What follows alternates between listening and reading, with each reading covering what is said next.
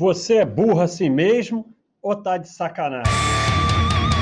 Bode do Baster, o podcast do Baster. Audiobook é, Filosofia 2021 não é capítulo 3, a gente ainda está no capítulo 1, mas aqui do audiobook é o número 3, porque os capítulos do Filosofia são muito grandes, então a gente está dividindo. A gente está falando de girar o patrimônio, o patrimônio não se gira, se acumula.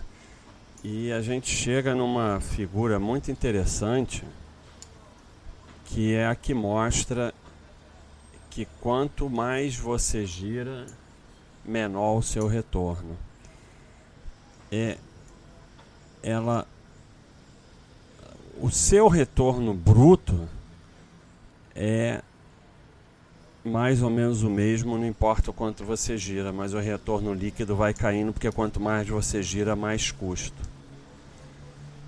É, no texto aqui, o seu resultado é o mesmo, não importa o quanto você gire. O que muda é que quanto mais se gira, maiores o custo e pior o resultado líquido, que é o que realmente importa. O ajuste do patrimônio deve sempre ser feito por novas compras.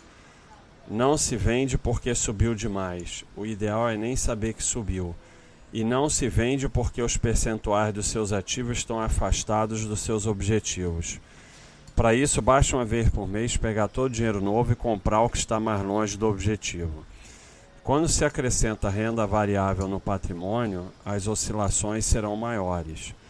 A meta não é ficar com seu patrimônio nas divisões exatas dos seus objetivos, mas comprar valor todo mês. Nunca venda o que está para frente, até mesmo porque o grande ganho é ficar muito tempo em valor de qualidade. Apenas compre o que está para trás. O Baixa System da Baixa.com faz esse controle. Então, a chamada alocação inteligente é a coisa mais burra que você pode fazer nos seus investimentos, que é você vender o que está muito para frente, vender o que subiu demais. É, e aí você sai de investimentos de alta qualidade e paga custos enormes né, do giro e coloca em outros de não tanta qualidade. O objetivo da alocação inteligente, que é burra, como quase todas as estratégias criadas por analistas, corretoras e tudo mais, é você girar os seus investimentos e sustentar quem é, ensina esses investimentos, esse tipo de estratégia.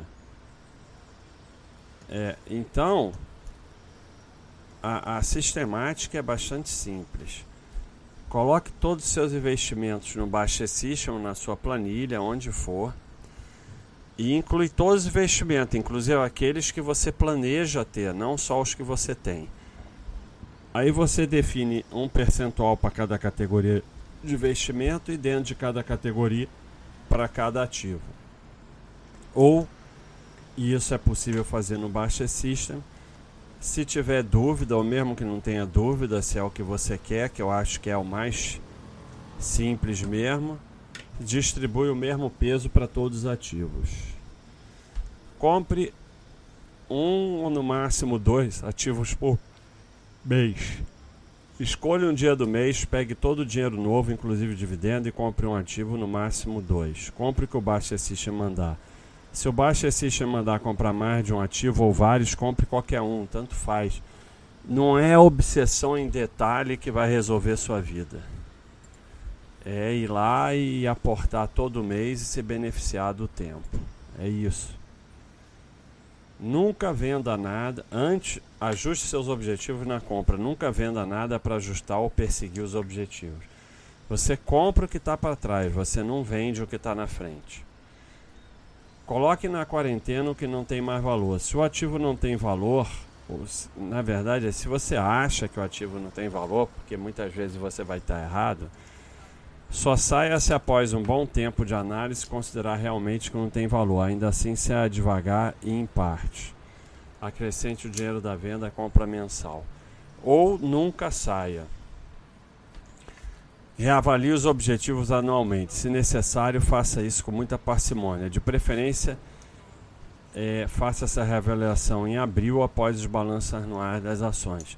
Mas vai com calma nisso e anual, não é para toda hora você ficar mudando os objetivos, vira trade.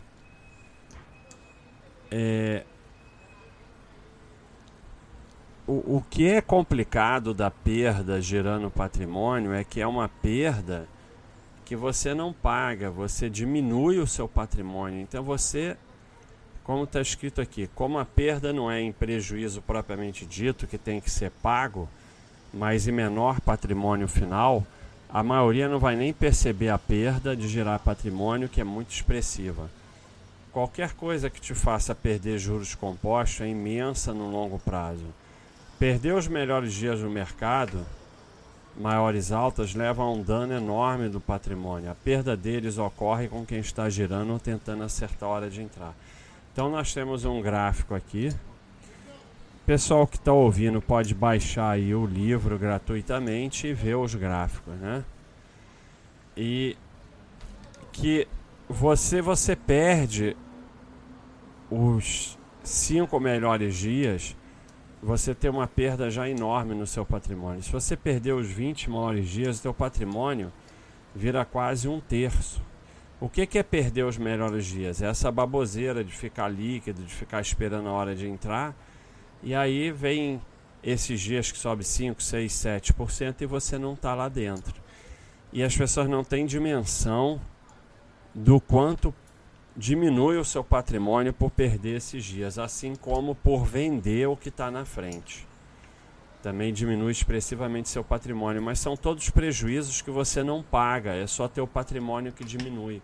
Então você não percebe mas uma grande parte do teu patrimônio fica para os que estimulam o giro. Observe a diferença do patrimônio de quem compra ações e guarda.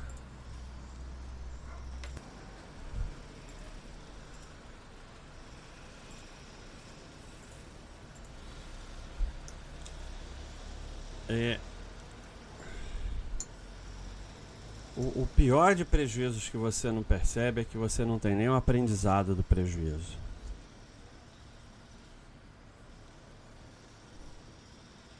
É, sobre essa questão de perder os piores dias, o texto. Aí você diria, ah, mas eu iria perder os piores, os piores dias também. Sobre essa questão de perder os melhores dias.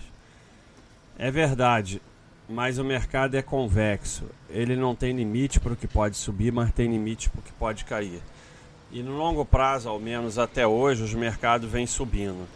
Ficar fora coloca as chances contra você. E para vencer isso tem de ser um operador tão bom e tão raro que, como disse antes, está em Mônaco bilionário não lendo esse livro. E acertar a hora de entrar e sair é apenas ilusão de iniciante. Se fosse fácil, todos fariam. No fim, o amador acaba comprando no topo e vendendo no fundo e tendo resultados bem piores do que os desses gráficos.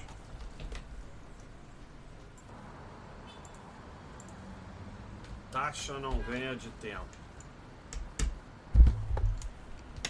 Taxa não ganha de tempo.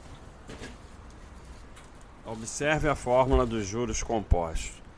Patrimônio acumulado é igual a aporte multiplicado por taxa elevado a tempo.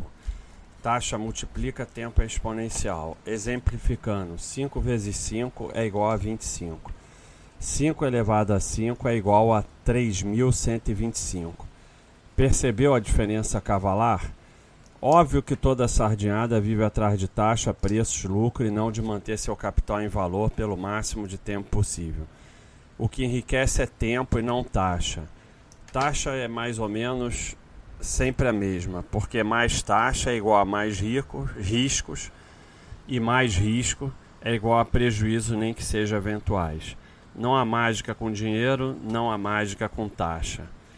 Os retornos correspondem aos riscos. Quando se busca taxa maior, se assume risco maior. E risco maior é igual a maior possibilidade de perdas.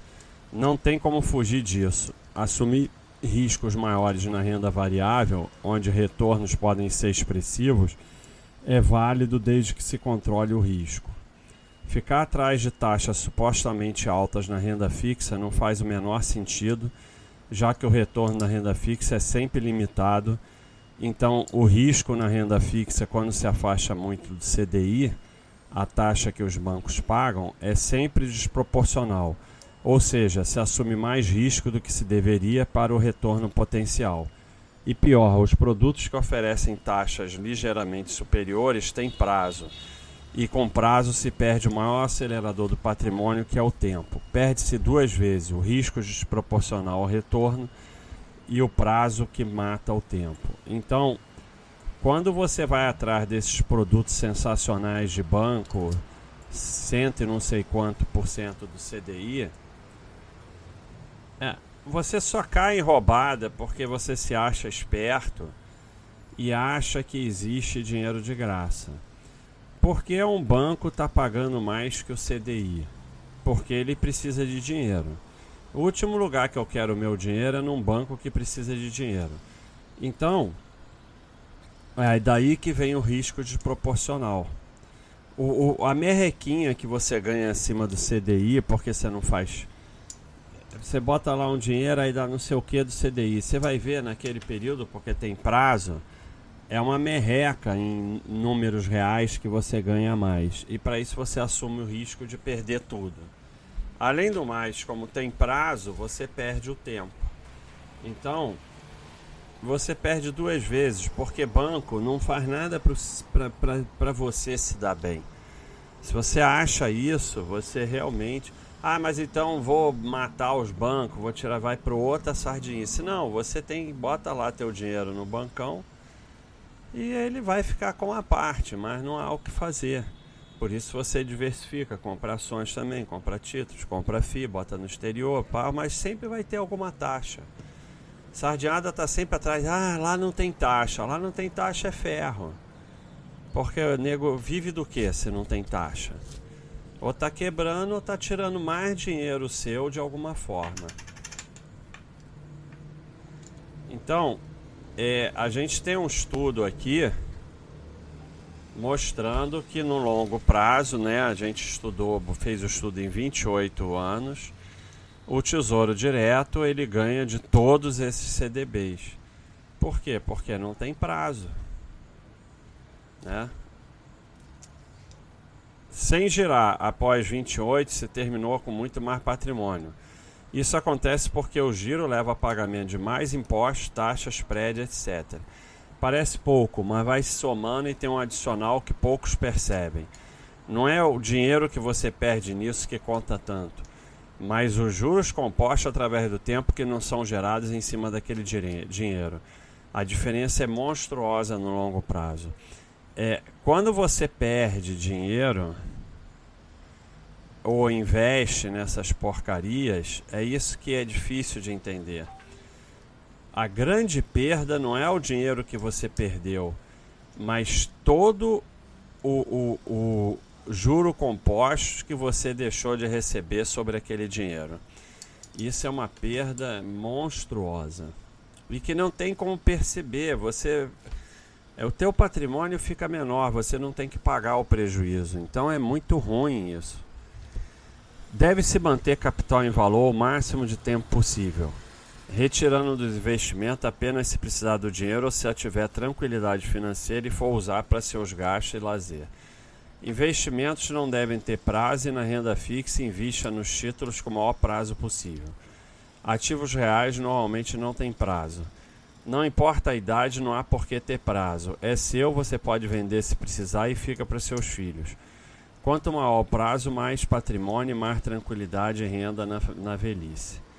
Não entre na maluquice do dia de se aposentar, que é outra forma que o sistema pega uma parte do seu patrimônio. O sujeito programa para que seus investimentos vençam no dia maluco que ele determinou sua aposentadoria. Aí naquele dia ele se aposentou com X, ele passa a ter X menos Y, pois vende tudo, paga impostos, taxa, etc apenas piorou sua aposentadoria com essa ideia doida, que óbvio é passada por analistas, mídia e entidades financeiras para a maioria, por exemplo, mantendo as pessoas idiotizadas que eles sobrevivem e ficam com uma parte do patrimônio de cada um em troca de nada. Você quer que seus investimentos vençam no dia da aposentadoria para quê? Levar todo o dinheiro para casa e colocar no colchão? Se você trabalhou direito e tem capital acumulado em valor diversificado, inclusive no exterior, e chegou à tranquilidade financeira, a aposentadoria não muda nada. Vá usando a renda dos investimentos. Se eventualmente precisar vender alguma coisa, venda. Para que prazo? Para que vencer? Então, é, para que ter o dia, né? Você quer o investimento para vencer no dia da aposentadoria? Para quê? É, você vai se aposentar é que teus investimentos continuem. Não é para eles vencerem, porque aí você vai, vai viver deles, então não tem vai vencer e aí. Você faz o quê? Pega o dinheiro todo, leva para casa? A gente vai repetindo e seguindo essas ideias idiotas porque não pensa.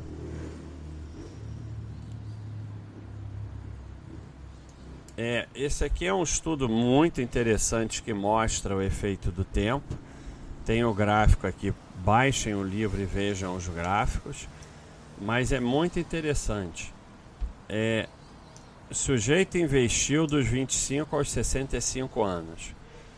Tá com 3 pontos. Só interessa o conceito. Quem faz continha não entende o conceito. Quem entende o conceito não precisa fazer continha. É um investimento mensal de mil dólares. Ele investiu dos 25 aos 65, terminou com 3,36 milhões de dólares. Agora, olha que interessante. O outro investiu dos 35 aos 65. Ficou 30 anos investindo, mas começou 10 anos mais tarde. Então ele só tem 1 milhão e meio de dólares, menos um pouco menos da metade. Agora, o sujeito que começou a investir aos 25, mas parou aos 35, só investiu durante 10 anos, ele tem 1,89 milhões. Ele investindo por 10 anos, ele tem mais patrimônio do que o que investe 30 anos, porque ele começou 10 anos antes. É, é impressionante o poder do tempo. É impressionante. Apesar do segundo ter investido por mais anos, o segundo não, na verdade é o segundo aqui comparando só esses dois, que é o que interessa. Né? O segundo é o que investiu dos 35 aos 65. É, o primeiro começou 10 anos antes. Isso permitiu que o tempo agisse bem antes, levando a mais patrimônio, menos com menos a, mesmo com menos aporte. Não que o aporte não seja fundamental, dentro das coisas que você controla, ele é o mais importante. Mas nesse ponto aqui, estamos só demonstrando o poder do tempo e multiplicar seu patrimônio para que para o resto da vida seu foco seja tempo e não taxas. Então, o sujeito um investiu por 10 anos apenas, dos 25 aos 35 anos. Terminou com 1,89 milhões. Outro só começou a investir aos 35 anos e investiu até os 65. Ou seja, ele aportou durante 30 anos, enquanto o outro só aportou por 10 anos. Ele aportou três vezes mais, mas terminou só com um milhão e meio. Porque teve 10 anos a menos de tempo. Então isso mostra aí eu, como o tempo é importante. E aí, como eu estou falando, o que tem um milhão e meio e, e, poderia ter muito mais dinheiro, ele não, não, não, não, não paga esse prejuízo. Às vezes ele não tem nem consciência. O que importa é valor e renda e não rentabilidade. Se você tem 20 imóveis, aluga cada um por 2 mil reais e recebe 40 mil reais por mês sem sair de casa, que diferença faz por quanto comprou cada imóvel e quanto eles estão valendo hoje? O patrimônio que você acumula te beneficia de duas formas: ganho de capital pela valorização através dos anos, se tiver valor, renda produzida pelo patrimônio, dividendos, aluguel, etc.